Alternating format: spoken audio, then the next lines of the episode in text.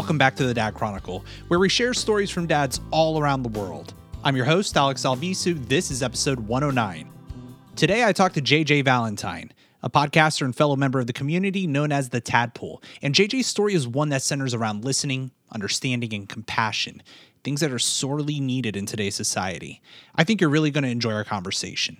First, we talk about how his first marriage ended in divorce and how he rebuilt a relationship with his children by creating a safe space for them to express themselves and how that made them feel. It was just one of those things that really broke my heart a little bit. Well, not a little bit. It broke my heart. But it was like one of those things was like, I know I'm going to end up being the enemy. I know all this stuff is going to happen. I'm going I know and and all I could do was hope and pray or whatever you do is that I would my kids would understand, which came at a much later time in my life. Next, we talk about how he and his ex wife worked to get to the point where they can co parent their kids, especially after JJ remarried and wanted to set the right example for his children on how to treat their new stepmother. No one's an evil person uh, uh, when it comes to all the adults and everything. It's just adults being adults. JJ shares his experiences with his own father how he has rebuilt a relationship with him and repressed memories from his childhood. So this was like apparently what I was like between year five and six of my age. And I was like, Dad, I have no idea what the hell you're talking about. He was like, dude, you live with Louise now for a year. And finally, we talk about what it's like being a black father raising black children in today's society and why it's so important that we shift today's conversations to being empathetic and understanding. I'll say how we said, it, like, we're sorry, you're not white. You can't do the same thing that some of your friends do when they go out to the mall. Here's my conversation with JJ Valentine. JJ Valentine, welcome to the Dad Chronicle. How are you tonight? Doing well. Thank you for having me, Alex. Thanks for being here, my man. This is great to, yeah. to chat with you. Um, we're drinking a little bit of whiskey tonight, as we yes, do. sir. As we do. As, that's, as we, that's that's what we do. That's right. We drink whiskey we we drink whiskey and we and we try to dad things. Yeah, we we we do the dadding. So today I wanted to bring you into the conversation, obviously to to learn about you as a father, um, and, and about your upbringing. It's a very interesting mm-hmm. story that I think the the listeners want to hear about, uh, but also talk about some of the the racial issues happening, um, your own perspective on them, um, being a black father and raising black kids. Um, but before we really jump into that, why don't we take a moment to just introduce you to the world, to the people who may not know you? Yeah, so JJ Valentine, I currently reside in uh, Great Louisville, Kentucky. Um, I was born and raised in in um, Mount Airy, North Carolina, which was the birthplace of Andy Griffith, and um, I went to school at North Carolina A&T State University, and you know, been you know, across the country a little bit, and then just landed here in uh in Kentucky in 2008. Love it, man. I have family that lives in in London, um, and I'm not sure where where's London compared to you. London is going to be east. Um, you get to Lexington, and then you head south a little bit down. Um, I think that's 75, I believe. Okay. And if I'm thinking right, that may be the last exit with uh, Bojangles um, if I'm thinking correctly. Man. So, yeah, so I, I I know where all the Bojangles are in Kentucky. Nice. See, we don't get we don't get Bojangles over here in Virginia, but we get. But I'll tell you, we end up um, up in Ohio quite a bit to watch the Buckeyes play, and, and they got a Bojangles right up there next to campus. And so, oh, they are lucky. Yeah. wow. Got, it's like right there. I mean, but you do have a cookout nearby. I hope. Oh yes. Uh, oh, oh, okay. oh no, around here in Virginia. Yeah. No. Are you kidding? We got Popeyes down the road. Um, we got KFC down the road. What else do we got? Oh, okay. Yeah, oh, man. And, we, i it's sorry about that. It's nothing really great around here when it comes to like good fried chicken. I mean, we have Chick Fil A. I don't know how you feel okay. about Chick Fil A. Now, I haven't eaten at Chick Fil A in three years. Really? Um, yeah, I haven't. Um, you know, there's some of the things that you know. I have a line one Chick Fil A is delicious. Yes, it is. I, I, I, will I will say that. I did take um, well Renee did. Renee took the girls for a play date at Chick Fil A um, earlier. No, it was yeah, it was earlier this year before COVID happened. Mm-hmm. She took one of the girls to have a play date, and I think that was the last time that she was going to do that. She was going to try to suggest more places next time because uh, she's just her conviction for that. Oh you know, yeah. there. It's it's it was. I guess it's. I can say it was one of those things that wasn't hard to get up- get out. You know, to take out of our life. You know, but no, we haven't been to Chick Fil A in a bit. you know. Yeah. No, I agree. I think that the the political piece there too, it's just it's hard to uh support a place like that when, you know, there, there's so much underlying kind of Right. theming there, you know. So um And, and the reason and the reason I say that is because someone comes say, well, you know, you have insurance with such and such or so and so, and what? So what about that? You know, it's kind of like, you know, there are things that is like, okay, I can cut that out of my life. And like we don't eat at Jimmy John's, you know, because Mhm. Renee's love for animals, you know, you know. So I mean, it's just those things where it's kind of like we, we can just do it out, yeah. you know. So Yeah, you good know. on you. Yeah, you, you draw the line and you and you stick to it. I think that's fair. yeah, yeah. Um, and, and you and I actually met uh, through the Frog Pants Network. There's a bunch. There's been a bunch of folks from the Frog Pants side of things that have been on this show. Um, if Mhm. people are listening, that's uh, a network run by Scott Johnson and folks like Brian Ibbott are a part of that. And um, I'm trying to think of you know just other folks that I've had on here. Steven Schleicher is is a Mhm. you know just kind of a part of all this and you and I met because we both listened to a bunch of the shows on that network and are part of that community. And uh, Right. so, so thanks for adding your story to this library of ever growing uh, wonderful people who have been on this show. oh Um, man, I, I gotta. I'm walking in some some very tall shadows. Oh man, it's gonna be a good conversation though. Just uh, based on on everything else that we've talked about in our in our history together. And, and why don't we do that? Let, us jump right into a little bit of your story that I want to share with folks. Um, let, us start out with your family situation. Um, introduce your kids. All right. So I am the proud father of five kids. Um, I have a daughter. Um, she is 23 years old. Um, then followed by a son who is 21, and I also have another son who is turning 16 soon. Um, that was from a previous marriage um, that that I had, and I have two twin girls who recently turned six years old, and with my current marriage with Renee. Um, so yeah, um, so it's uh Brianna, Daniel, Benji, well Benjamin, and and um, Maya and Zoe, in in that order. And we've seen uh, we're on video chat together right now recording this live over discord there have been a couple of little cameos from the girls walking in i think Right. it's sweet i can tell jj's sitting there like as i'm recording this and he's like oh, come on, get out of here and i'm sitting Look, here just like oh this is so yeah, great get out! You know I'm recording. You know, it just takes me back to when we used to live record Valentine Cast, and I remember one episode we were live streaming on Twitch, and Maya came out butt naked yeah right through the door, oh. and so you saw it. So you saw it on Renee's camera, and I like panicked. You know, I'm Oh. like, oh my god, you know, cut the stream, cut it, stop. It's really funny Uh. though, man. It's really Yeah. funny. Kids are kids are good though. I mean, it doesn't. it- you don't have fun parent stories unless stuff like Mhm. that happens. So when the shenanigans Oh. happen, try to embrace it as much as possible within the terms and conditions Oh. that that Twitch allows. Oh, we have one. We have one good clip of uh, us playing Divinity Original Sins live streaming.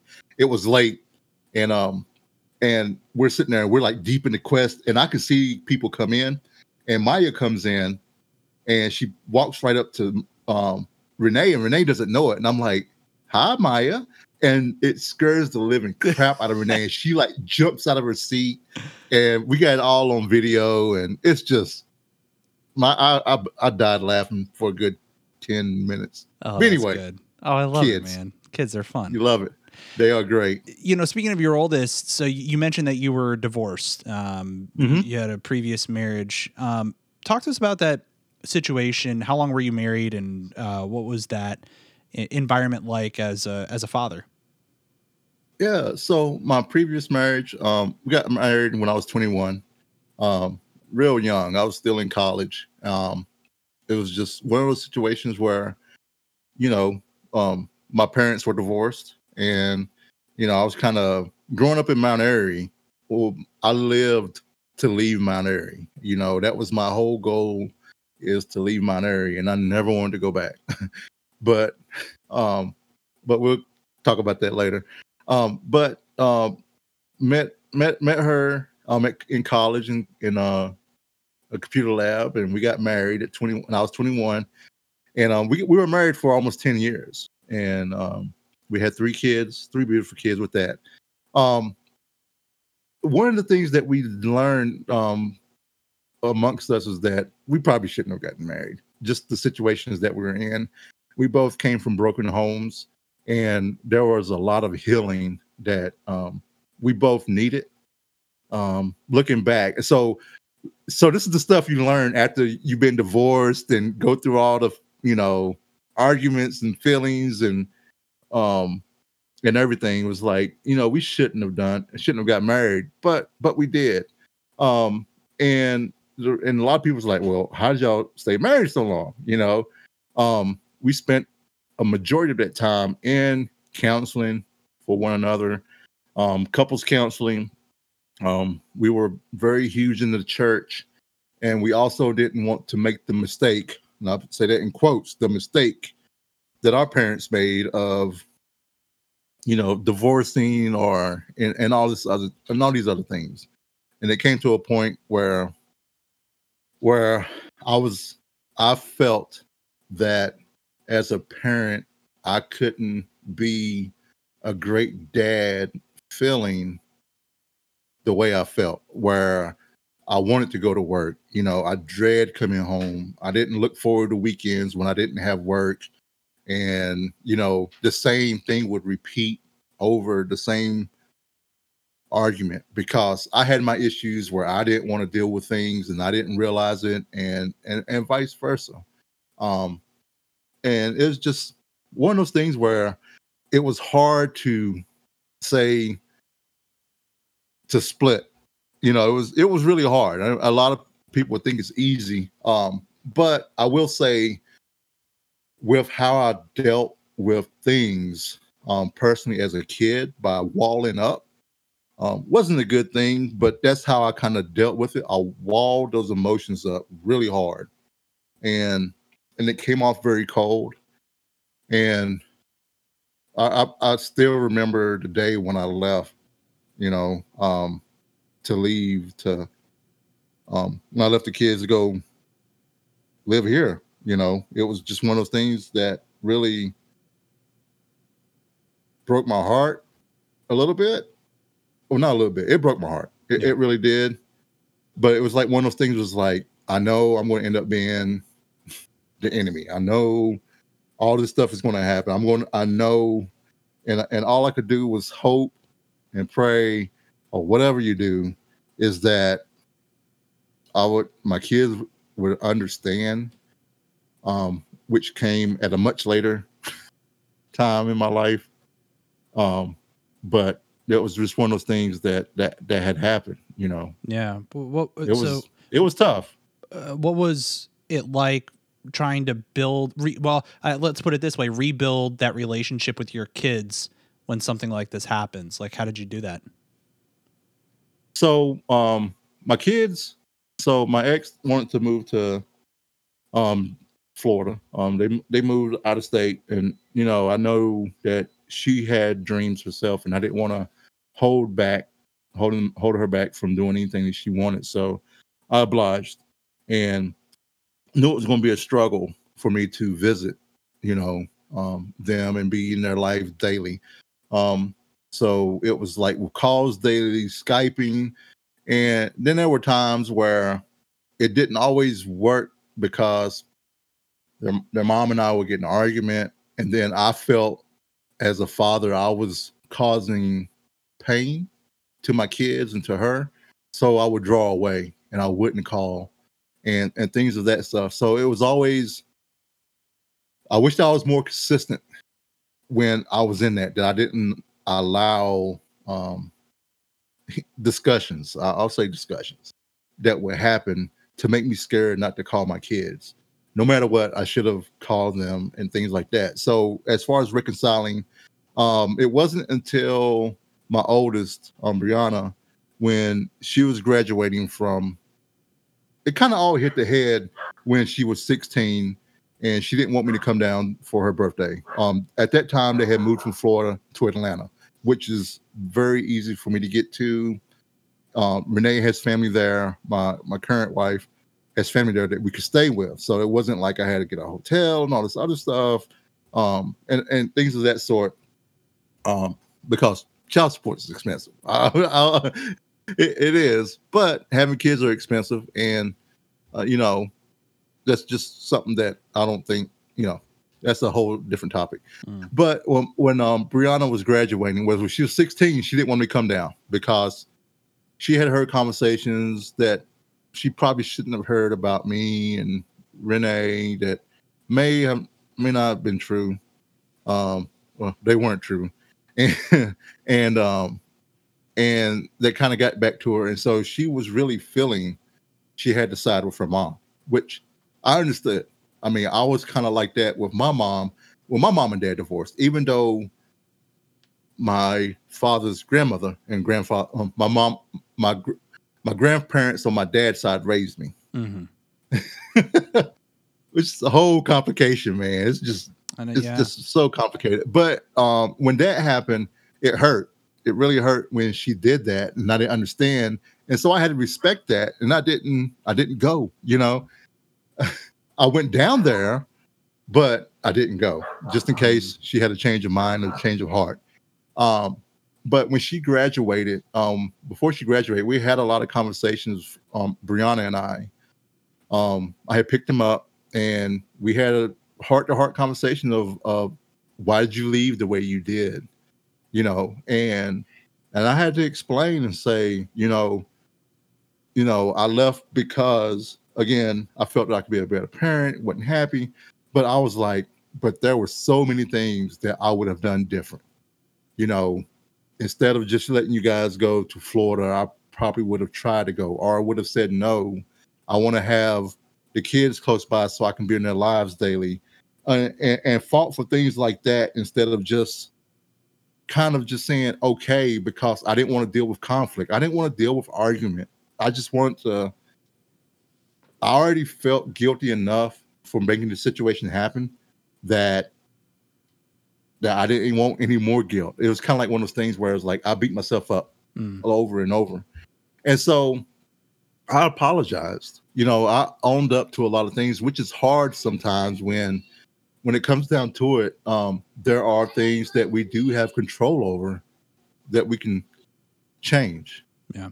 And when we recognize that and recognize that we've hurt people and apologize for those things and and let them let them control the situation because ultimately it's them that that that has that i mean because we i've done the pain to them regardless if it was just for me to you know get a divorce you know they yeah. still have their feelings and i still have to respect those feelings that they have mm-hmm. and and own up to whatever questions and things that i could have done wrong and differently and they were valid questions. That was one thing I didn't have growing up. You know, it was one of those things was like, you know, I'm the parent, you do what I say, or how dare you question me, you, you, know, and things of that sort. So that was one thing that I did not want to do with any of my kids. Well, I think you it's know, fair though, you know, also that they experience and, and uh, at least you're giving them that opportunity to share mm-hmm. their feelings, and that's a safe place for them. And that's hard in itself to do. It's it's actually I, yeah. I, would think it's much easier to say,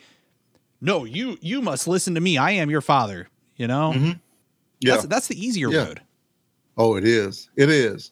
And one of the things, I mean, I want to make sure, which I'm learning now, because when I left, um, then, um, so, um, Brianna was nine, Daniel, Daniel was six, seven, um, Benji was four. So, you know, so out of all those, Brianna, you know, has spent the most time with me, of course, and you know, we had a real close relationship, and of course, that kind of, you know, impacted that. You know, um, with Benji, you know, he was four, so it's kind of like he knew of me, but I hadn't been around that much. And when they left, I, I wasn't there like for elementary school, middle mm. school. Like on on a daily basis, and that's one of the things that I'm I'm getting to experience now, and and seeing you know I wish now with Maya and Zoe being six that you know I kind of wished I had my older kids close by, you know, because they had an incident at camp, you know, this little kid trying to kiss him in the pool, you know, it's kind of like, oh well, the the the way that we have our our relationship with Maya and Zoe and our other kids is so that they can have that conversation and open with us and tell us when stuff happens, right, and not not tell us, yeah.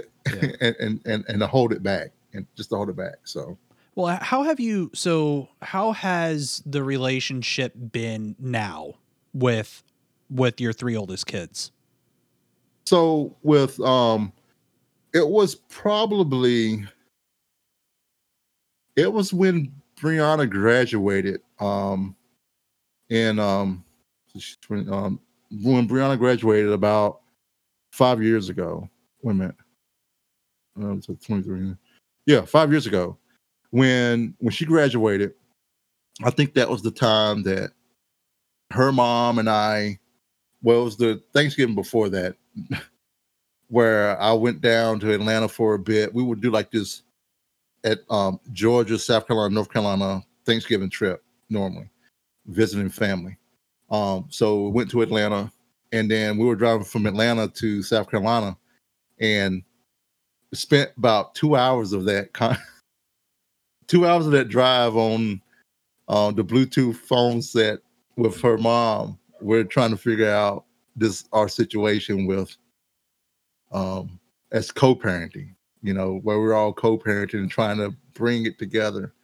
And big um big thing with their mom is that accountability is huge with their mom. It, it's huge with me all as well, but it's like another level. It, um with her, and she she wanted accountability. She wanted open conversations, and there were some things that you know I was kind of like, oh okay, and then there were some things like okay, you know.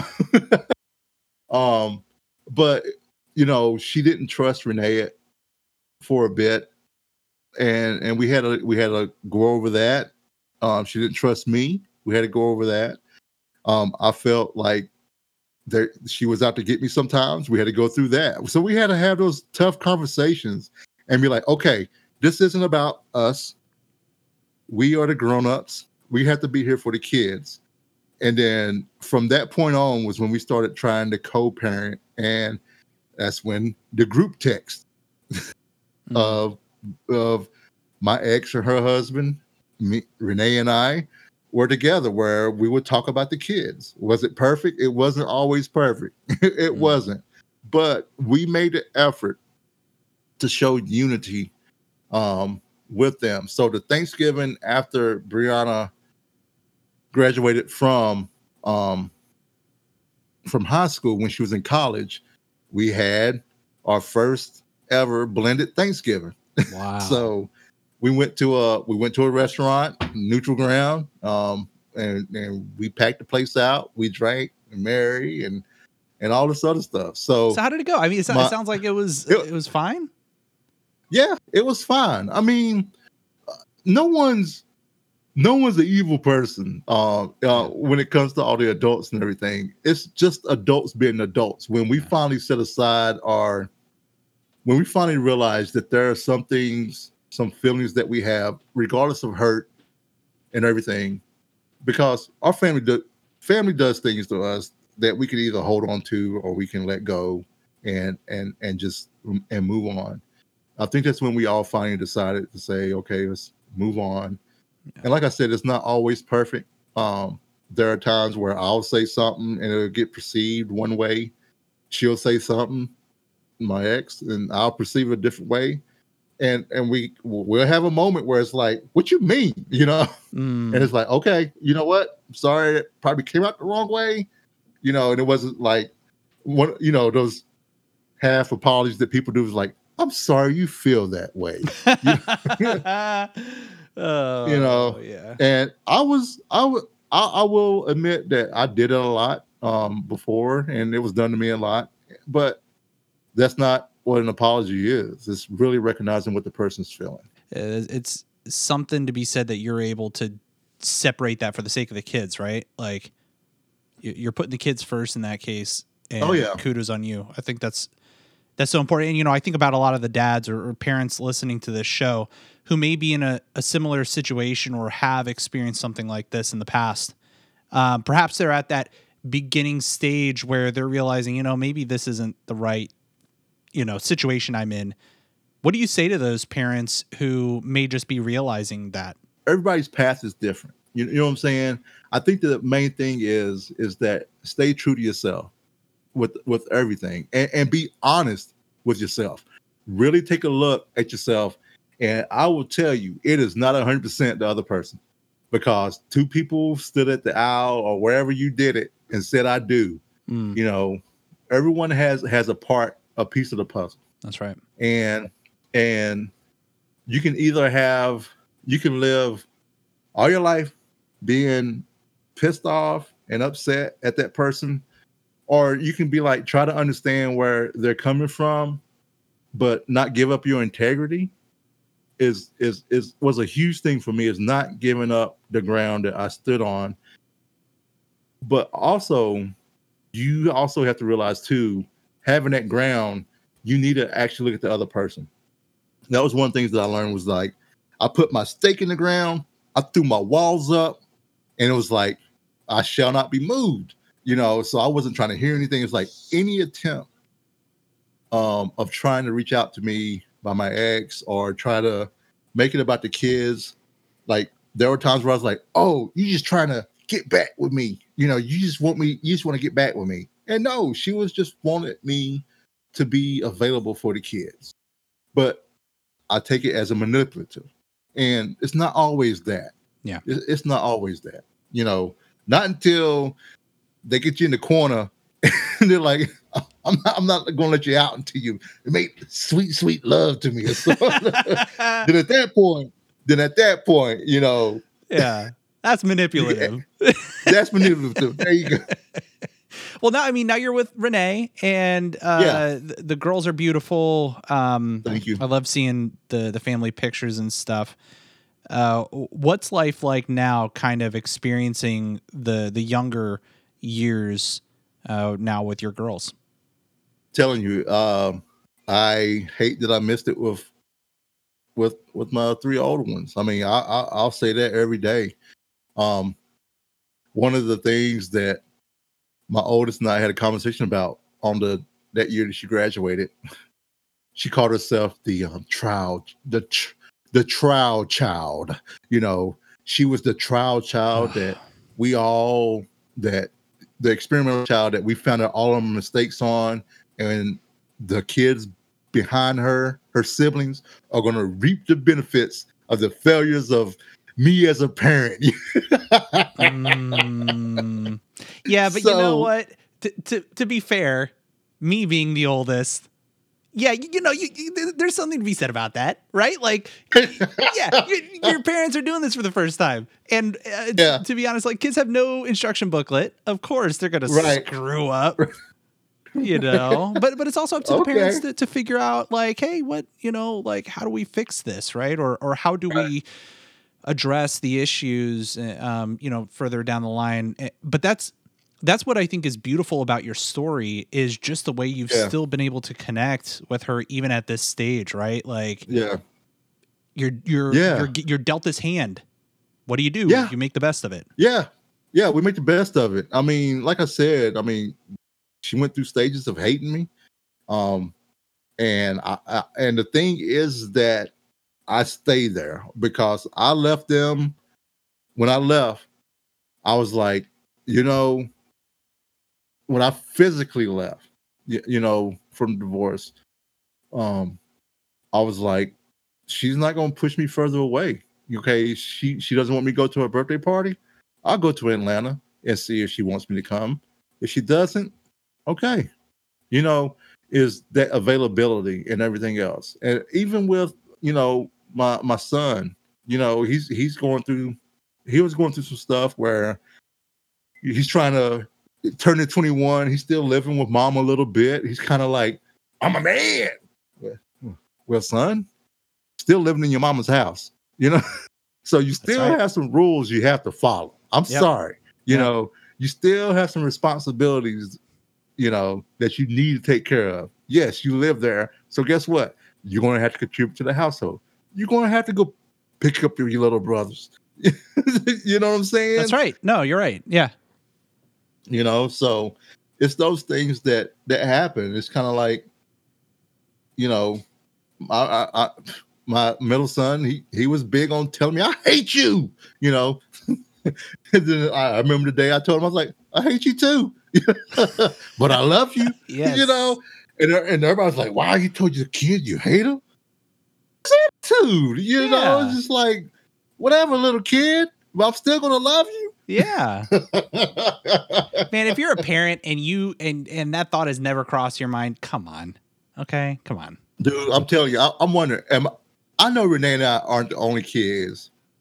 I'm not kids, but parents that like after the kids go to bed, can't be like, "Can you believe what these punks did?" Oh, You know oh, what I'm saying? Absolutely. You could you could fill in, you could substitute punks for whatever words you want to use or whatever when you're talking with your your your partner. But that Oh, happens every night. yeah.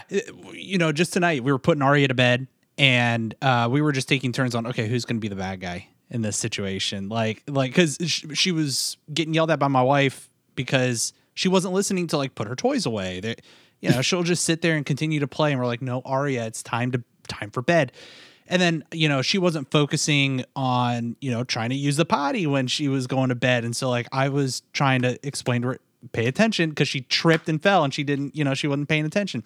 And then I became the bad guy. So, you know, we, we kind of meet in the hallway and I'm like, okay, I'm the bad guy now, you know? And then she's like, okay, I was a bad Yeah. guy about five minutes ago. So we're just kind of Okay. trading off. It's the same, you know, what do you do? It- Yeah. It's just, it is what it is. I'll tell you one thing, but I mean, there are things that I learned. I mean, you know, one now I learned about three, two, one magic or one, two, three magic or whatever it's called. You know, get the kids to behave. You know, I don't even know what that they don't What do it. Oh, look it up. It's it's great. I mean, it's like, yeah, like you say, um, say Aria, go pick up your toys, but she wants to have. What happens is, we try to have grown up conversations with our kids Mm, right? Okay. But sometimes our kids are just young and they don't uh, they're not going to try to have that grown-up conversation with us. And like Arya, go pick up your toys. Yeah da, that's one. You know? And then say Ah. Arya, and then it's like when you're first doing like Arya, if I get to three this is going to be the consequence. Okay? And then then like Arya, that's two. If if you ask again and then if she tries to complain about it Arya, that's three. And then it's time Time for Yeah. the the the punishment, whatever Yeah. it is, take something away. So what it is, it keeps you from getting frustrated from trying to have this adult conversation with a little kid ah, because It's true. because when we were kids, you know, as new parents or parents of young kids, like we want to give our kids the platform to try to talk and, and have their feelings. And we get tricked into thinking, not tricked, but we think that they are like little adults. They're not. Oh, it's true. So look it up. yeah. So look it up. YouTube, um, one two three magic. That saved a lot of frustration on me because I was huge on I'm gonna pop butt. You know what I'm saying? yeah, dude. But. I'm telling you, one two three magic is is amazing. I just, I I actually just, I Googled it and I found it. So yeah, parents out there listening, definitely go, I'm going to Yeah. do that. I'm going to send it to Deanna and we're going to watch that. Yeah, watch the little. It's just a there's two there's two or three videos you can watch that kind of just talks about it. You can buy the book if you want, but Yeah. We just the watch the videos. Yeah. Interesting. Um, so the video is just enough that we need it, and it's being consistent. That's the thing. You have to be consistent. Yeah. Like when we started it, I was like Renee, because the one thing that frustrated me the most was Renee would try to have these adult conversations with them and reason with them. I'm like, they're a child. What are you doing? I'm so guilty of that, man. I'm like, Aria, come on, let's be reasonable. And then Deanna's like, No. she's three. Hey, he was like, no, one. You, you know what I'm saying? Yeah. We're, not doing this, and it works from like Aria's age. Yeah. because this is about the age that we started with our kids, and it. I mean, we still use it today. Mhm. I think they said it starts wearing off around 10, 11, 12, somewhere in there. But it helps you not get frustrated as a parent um, but it will, uh, you know, it, it, it's it's it's big. You know, I mean that you know, Yeah. there's sometimes, but there are times where you'll go straight to three. They do something straight up. Like one night, they were supposed to be in the bed. They had the lights on. They were jumping off the the stools onto their bed, and Renee went there and was like, "That's three. No screen time tomorrow." I was like, "Oh, dang! We have to mess with our kids tonight." you love that, right? Like it's like, Yeah. oh, please don't screw up, so that you at least have a little Hey. screen time. but that's the thing is that parents a lot of times they don't want to do things that way Yeah. because they don't want to interrupt their time but we do that so that we can make great human beings that are decent folk that we need in the world today Oh yes, especially today. And what and what you're talking about, it reminds me a lot of you know, I I approach certain issues with my kids just simply Mhm. based on my own experience growing up. The way my parents would react to certain things that I would do, I would. So now I I, I sprinkle in a little bit of that with uh, with Arya certainly, um, and then Mhm. I even think about oh how do I approach this a little bit differently, knowing I didn't appreciate that as a kid right you know, and and now bringing that to Arya. So this is a nice kind of segue into your own upbringing and the way that you approach fatherhood now. You know, what was Yeah. your own experience like with your own father? my dad and mom they split and I'm divorced when I was like five. And then um when when they divorced, um I spent one more year with my mom. Um and I'm telling you, I'm gonna tell you, I'm gonna tell you a story. I'm gonna do a different timeline, you know. kind of like I've been watching community and you know, we're gonna go to the darkest timeline Oh, here in a minute. such a such a good such a if anybody watch community. I haven't this is my fourth time trying to watch it and I actually enjoyed it this time. So I'm almost done. Ju- by the way, if you're on eh, eh, after at about season four, it starts to get a little weird. Just stick with it. Anyway, go ahead. Eh, I'm in season six, so, Okay. So I'm, you- I'm about to finish it up. Yeah, you, you're So- there. Yeah. Yeah I'm, I'm i'm in for the ride. I'm in for the ride. So um so with, with, when they divorced you know i spent kindergarten um it, it was a bad thing. I mean i remember the night that my mom and dad got in a fight me running down to my uncle albert's next door telling that mom and dad are fighting. Uncle albert calls my dad my grandfather on my mom's side. He comes up runs my dad off and then next thing i know you know it was this whole thing of my dad not being there and like like I would see him drive by. Apparently, at that point, I didn't know what was going on. I would see him drive by in his car. Um, he was going to see his girlfriend, you know, um, who lived up the street. So, you know, I would see him drive by. He'll wave, but he never really stopped. Uh, my dad was a truck driver. Um, he was very much, uh, do I say, kind of guy. Um, but he was also fun loving. I mean, we had fun together when we had fun. Um, a lot of times th- there were times that promises were broken where we, we would try to go somewhere and he didn't show up or something would come up and all this other stuff. Um, when I would go and visit on the weekends, um, because his marriage wasn't that great, he would like take a road trip. So I ended up staying there with my stepmom, who I didn't really enjoy and did not like a lot. Um, but when and but my grandparents raised me on my dad's side um from age seven until I was 18 well until now they made me who I am. And they gave me a lot of love. They tried their best. Um my grandmother was a seamstress for Spencer children's clothing um eighth grade eighth grade education. Um and my grandfather was a carpenter. Um I alternated between weekends between my mom and dad uh, mom had a bout of alcoholism as well. Um, but with my dad, um, we when I got married with Renee um, back in um, 09, um, he came up to visit, and he he was newly divorced, or yeah, newly divorced from my stepmom of 30, 30 plus years, man. 30 plus years. This man lived in torment because he lived by the motto of it's cheaper to keep her, you know. Man. And that was a motto that I never was like, no. I just couldn't I couldn't do that. I was like, I'd rather live in a cardboard box and be unhappy. I'd rather live in a cardboard box and be happy than be unhappy, you know. and but um he came to the wedding. Um he called me the day of our wedding, asked me to come down to the hotel. Okay, this is weird. I'm trying to get ready for the wedding. So I go down to the hotel and this is uh this is 09. So in 04, um just back it up a little bit. 04, my father had a um operation. Of course, you know, um, operation he was scared of. So he called me that week, was like, Jonathan, um, that's my middle name. First name is Jerry, hence JJ, um, Jerry Jonathan. So he said, Jonathan, I'm gonna talk to you. You know, I want to apologize that I wasn't there for you when I was married to, you know, married Louise and stuff, and I kind of did all this other stuff. And, and Louise and them were still married. Um, Louise and Dave were still married, and uh, he's like, I want to apologize. You know, I'm gonna try to be better.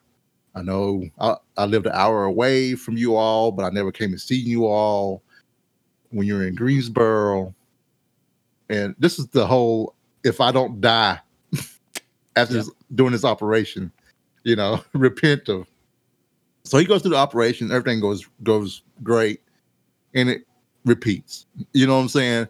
In, in the back of my head, I was like, nah, this dude, this dude is about, you know, he's just doing his just in case he dies, kind of thing. Yeah, yeah. So so in jumping back to 09 and he's he comes after he's been divorced, he's kind of seen everything and he's been seeing a lot. He said, I want to apologize to you for the year that you lived with Louise and I and the things you had to go through. And I looked at dad and I was like, What are you talking about? He was like, he was like, I want to apologize for I wasn't there and I allowed Louise to treat you the way she did. It, you know, so this was like so apparently what I was like between year five and six of my age. And I was like, Dad, I have no idea what the hell you're talking about. He was like, dude, you live with Louise now for a year. And I was like, I have no idea. Didn't what even remember it. about." You repressed it. I was like, I was like, all I remember is you guys fighting, me going to kindergarten, and then me being at grandma's and going to school at Flat Rock for the first time. And he was like, Yeah, you lived with Louise and I in between before you went to elementary school. And I was like, dude, you you messing with my mind. You, you know, and like apparently I had pushed that year somewhere wow. in my mind that you know i mean i do you know there are like little things i remember i remember her i do remember her making me pimento cheese sandwiches that i didn't enjoy and she slapped on a lot of pimento cheese i do remember washing dishes that i felt like i needed to wash but what kid did that but i think the Mm. pimento cheese was a big thing because they made me gag you know as a kid yeah. and then I remember sitting out on the porch in midsummer, you know, while she was watching stories and stuff like that. Yeah, But, pim- but I I- and my dad, he was never around because he was driving the truck. He wasn't happy. He didn't want to be there, and all this other stuff. I mean, it was just a lot of things that he apologized for. And I was like, "Well, dude, I I forgive you, but I don't remember any of that." And then we kind of went into the Christmas that I didn't get any Christmas gift because she spent all the money on my half siblings that were younger than I. your, your when he gave her the when he gave her the money to buy all of us presents, Mm. and that was I think that was the that was uh that was a a day that my grandmother, my aunts, they all went into my stepmom then. And I think that's when my dad's eyes were kind of open, but I was still young. But he ended up staying there 20 more years or so. but I mean, he still carries that guilt of not being there and allowing of choosing her over me Mm. because I reminded her of the ex of his ex that Yeah. she didn't feel I guess I guess she didn't feel that she was good, as good as my mom but what I mean don't ask me because I'm biased but Well, but yeah. But but you know, thinking about the the the relationship today? Mm-hmm. I mean, are you guys in on good terms or? Oh yeah, oh yeah. I mean, he's a great he's a great grandfather. Um, he got married um 12 12 12 um to uh Italian lady that takes really good care of him. Um one of the things that I made sure that I did because I saw how the reaction to Renee was from my kids and my ex. Right. Um and then also how I acted and how I felt about my ex stepmom. Like it wasn't it wasn't great, you know. Like I wouldn't have ever fixed my mouth to call her mom, or it was always Louise. Yeah. Um, but with Cindy, you know, she came. They came in town. She she loves my dad to death. She loves my grand. She loves my kids to death. All of my kids to death. She loves me to death, and she has kids herself. And I was like, you know what? I'm tired of. I'm not going to repeat what other people do and they're like oh this woman or or anything else i was like she loves my dad she's making my dad take care of himself she's making sure he's going to doctor appointments and all this other stuff that he wasn't doing and he didn't want to do and i was like okay she loves him i'm going to accept her. And then like they came in town. We went to this little italian store that she loved that i introduced her to. She was in there for a long time and i go in i'm trying to find her. It was like can i help you sir? I was like yeah i'm trying to find my mom you know? And then cindy heard me say that you know? And she was like that melted her heart Mm. to hear me say i'm looking for my mom because she wasn't because my half brothers haven't one of them really hasn't fully accepted cindy Yeah. but I have, and the other one, it depends on the situation. But that was one of the things that I didn't want her to. feel. I didn't want her to feel like Renee felt when Renee was that woman. Yeah. you know what I'm saying? So, Yeah, and that's so I was like, that's a great lesson learned, right? Like I think that it's how you take the situation that you've seen and, and like you're you're applying that exact situation that you you want to see like your own kids Yep. respecting Renee the same Yep. way. You know, you're setting that example, which is tremendously important. It's like you know you were saying your dad was very much a do as I say mm-hmm. sort of person, not as I do. But I think that that's how you flip the script. It's very much a let's put our best foot forward, not just in what we say, but also what we do. not only that, man, but these our kids are watching. Mm-hmm. They are listening. Even if you think you're in the bedroom, behind closed door, on the phone, talking with your friends about so to so something, you know, my sister-in-law did this and they don't there, blah, blah, blah. You'd be surprised what these little kids are hearing, and they're gonna they're gonna react that way. You, you know what I'm saying? Yeah. Like, I don't want Maya and Zoe, Daniel, Benji, or Brianna to treat Cindy disrespectful at all. Because that's just something that I don't want to ever happen because I'm not going to do that. Because Cindy loves my father and and she's taking care of my father. She's not trying to separate me and my kids from him like my previous stepmom did Yeah. because she felt threatened by that. Mm. And I was like, okay, she's not trying to do that. I can respect that. I can get out of my feelings. I don't care if she's not my mom. But my dad loves her and he makes her happy.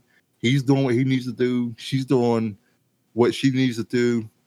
I respect that. I respect their marriage and I love them both. Man, that's So- beautiful. Good on you, my man. That's great.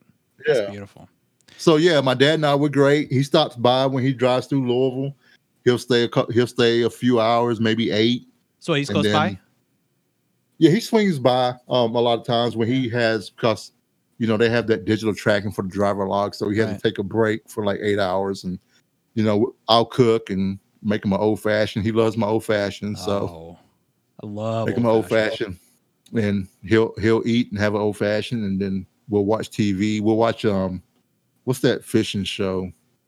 The um the Big Catch or whatever. Oh, we'll watch that. Yeah, he likes watching that, so we'll watch that, and then you know after a few hours of him resting up and eating it all off, then he'll get back on the road. So I mean, it's great. I mean, good stuff, man.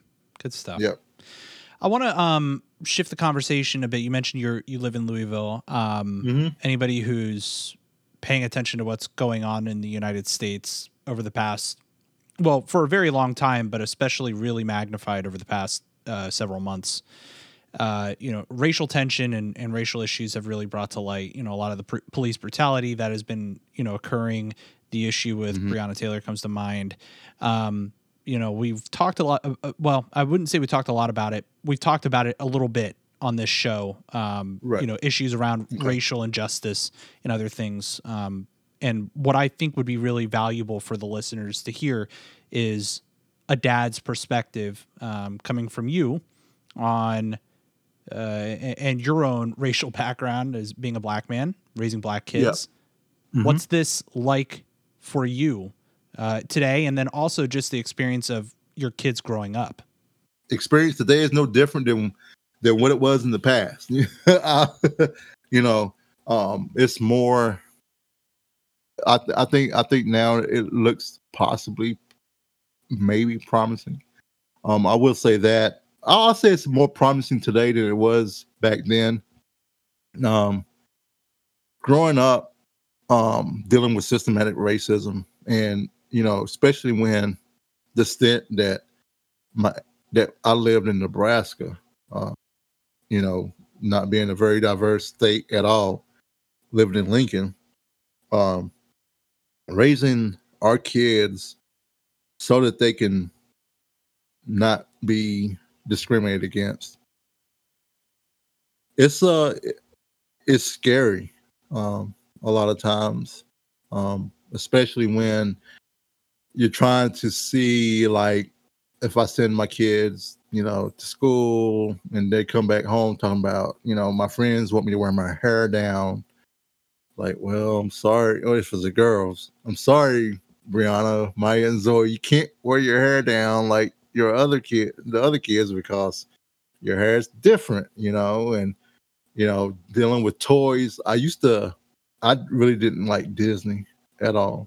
Um, because I felt Disney did not have um, representation for my kids. Yeah. Um, back then, and and but when my kids want to see Disney stuff, um, I'll allow them, and I mean, we, we allow it. That was my own personal thing, but it was like always trying to find toys where there was representation for them. That was hard um, with Maya and Zoe is easier. Um, living in Louisville today, with everything that's going on with Breonna Taylor, the George Floyd thing happening, um, we had to have the conversation with Maya and Zoe. You know, um, I don't think I'm trying to remember back. We didn't have like a sit down conversation with my older kids, but it was more of a here are the things you need to do when you're out and about, you know, because we're sorry you're not your friend's complexion. I mean, that's and that's the nice way we say it. We, we, we would say, uh, I'll say how we say it. Like, we're sorry you're not white. You can't do the same thing that some of your friends do when they go out to the mall. Mm. Okay, you can't rip and run through the mall. There, you know, if you're running through the mall, they're gonna think you taking something. You know, there's a good chance of that. You know, there's there's not gonna think that oh, those some kids just fooling around, and it's those that those biases that happen racially um, that we had to tell our kids about, and it's kind of heartbreaking a little bit. It's like, you know, when I went to go get insurance in in Nebraska, you know, it's like I was a contractor, so I had to pay out of pocket, and it's like, okay, so your insurance is going to be this amount, which is a lot. It was a large amount for three kids and two adults. And I was like, okay. And they were like, well, how are you going to pay for it?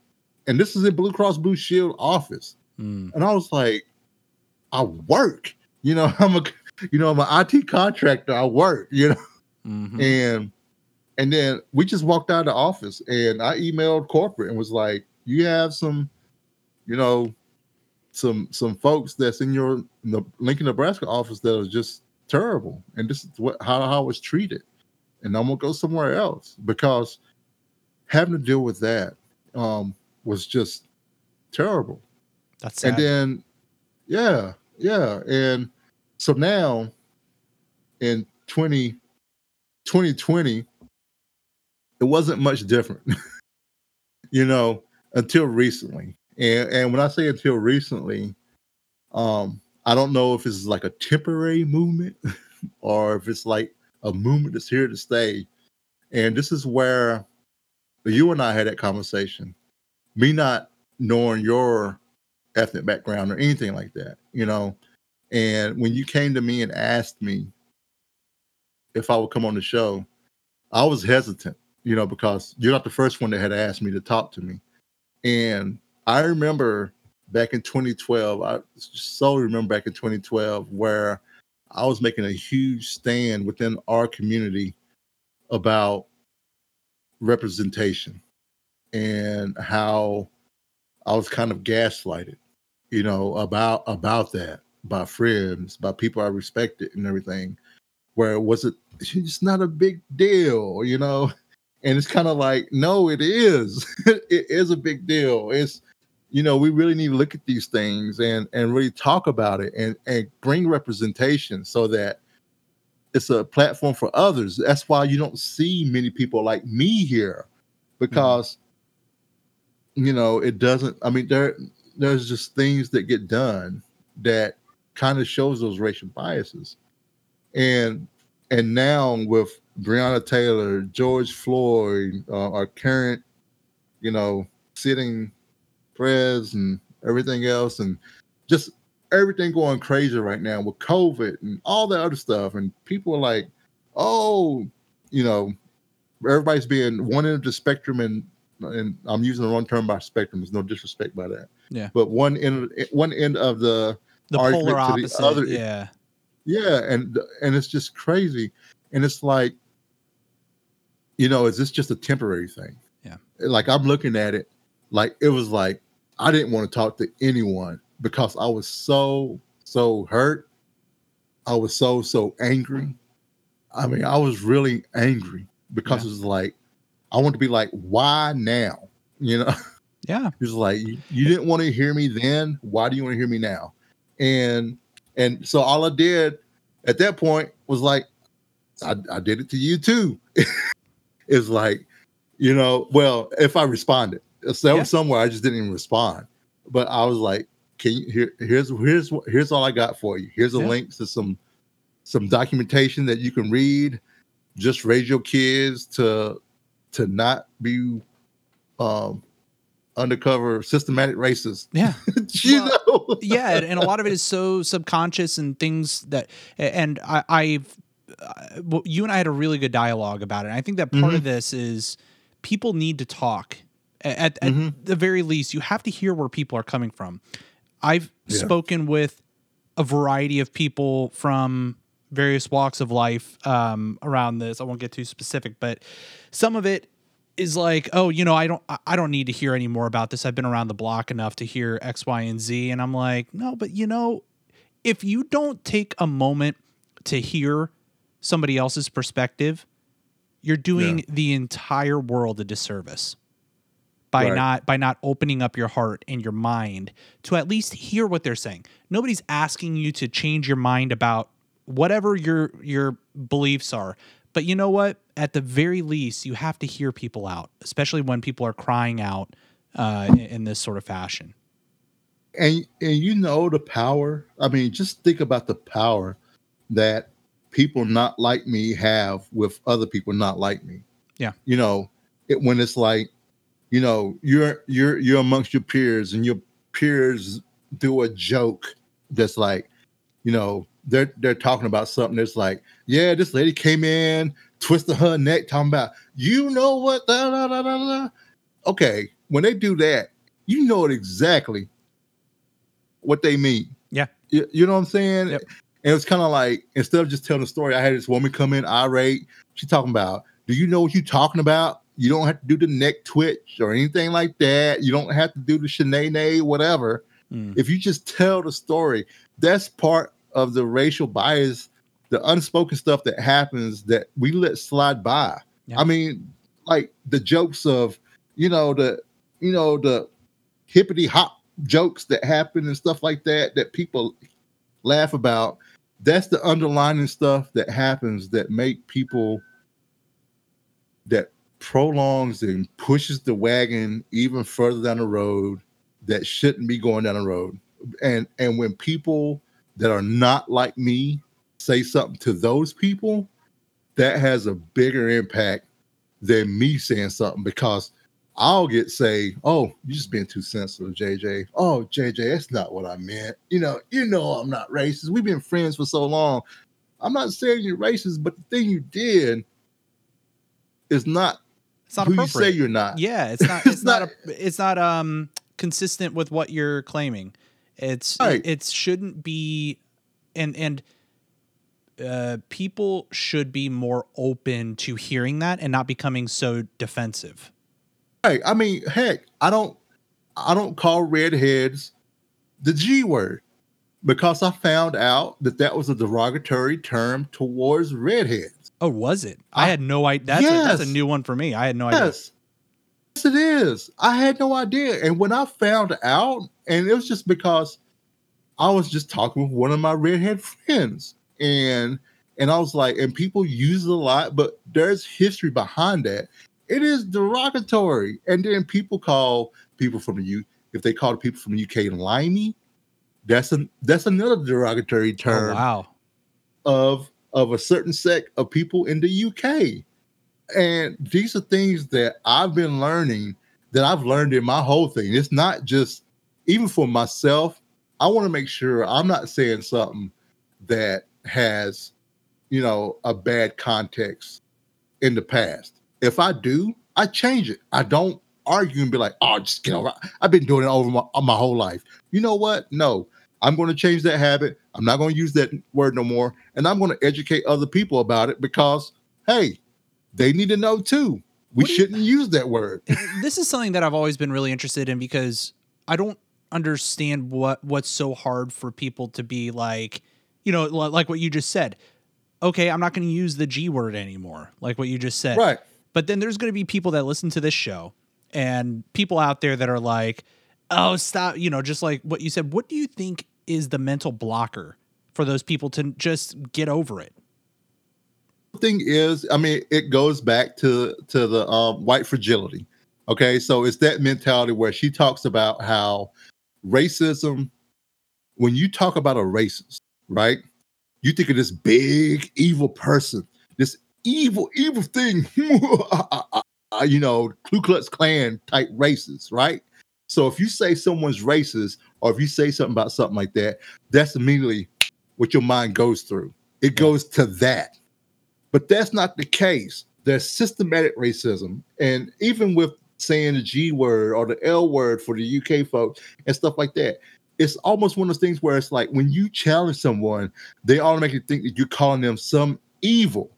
And it's not. It's just like, yo, dude, we just don't say that. I mean, that's did you happen to know that's a derogatory term? And then when you start looking back and be like, oh wow, you know, I mean, like I- what, who was it? Um, Cardi B that talked. You know, she, she was recently in the news when she talked about her her kids' eyes. Her kids' eyes are is slanted a bit, and she said her kids' eyes were C H I N K Y. Yeah, You know what I'm saying? yeah. And she she had she claimed she had no idea that was a derogatory term. I don't know how, but whatever.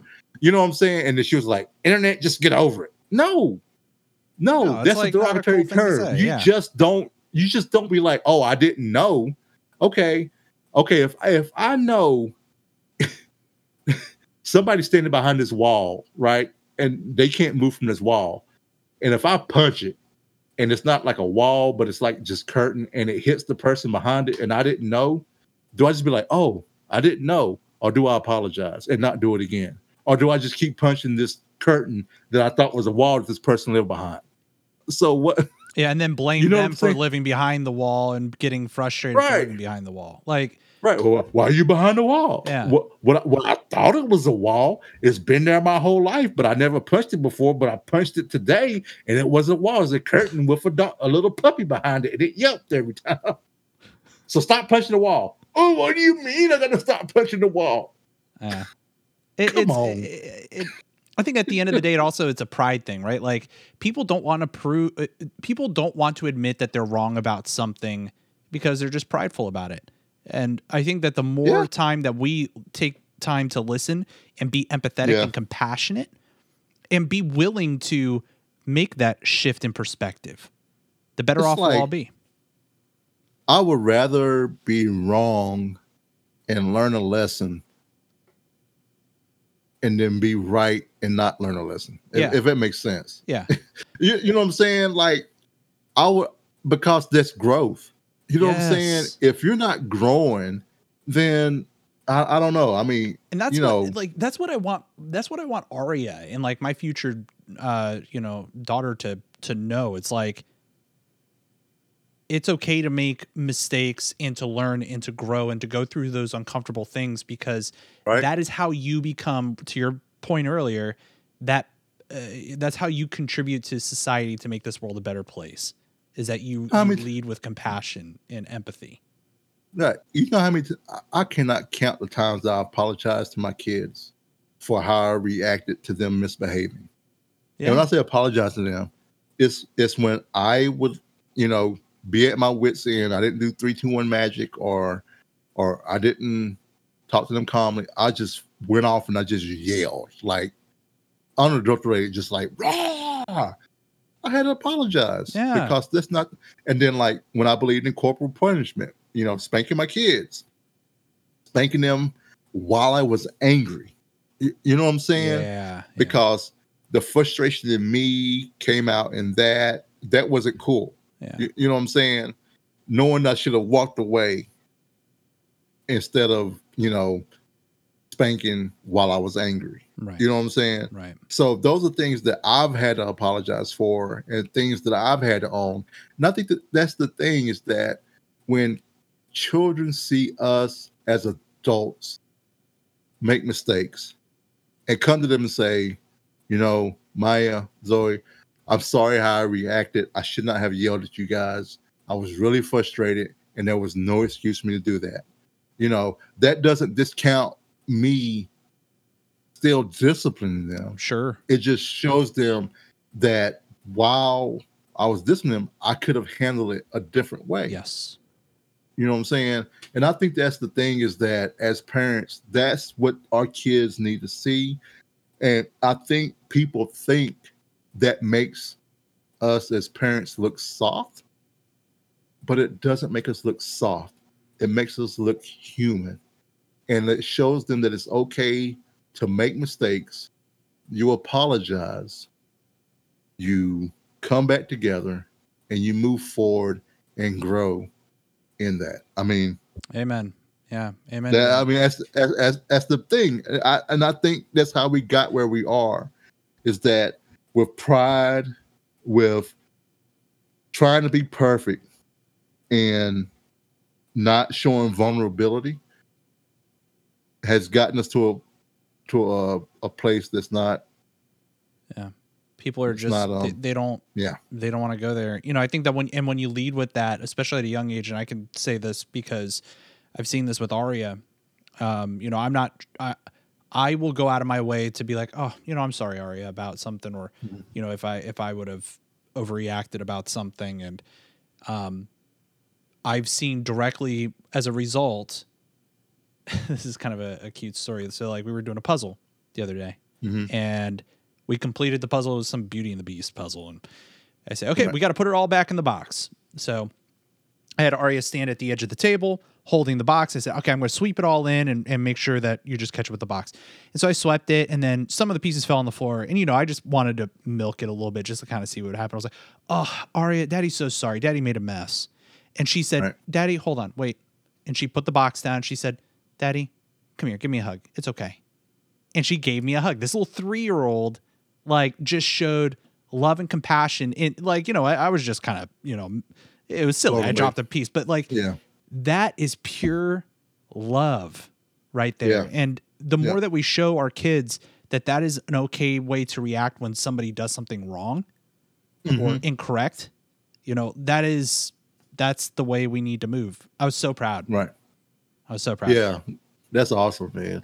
One of the things that we did teach our girls on forgiving is, um, we you you know when when people apologize, um, we don't say that's okay, because especially if it was something wrong, you know, because you know talking because with Maya and Zoe with them they're very literal. So Oh, if we say that's okay, that means they can do it again. Ah, yeah. it's kind of like it's kind of like well let's start saying i forgive you or i accept your apology yeah. you know what i'm saying because the action that was done wasn't cool yeah. you know it goes right back Like, to words matter, man. Words matter. right 100%. right and so that's one thing that that we've done with them because what we noticed was that we had like a repeat offender on on some things and um you know talking with you know doing some research and talking with a counselor and stuff like that gave us ideas on how you know to handle that you know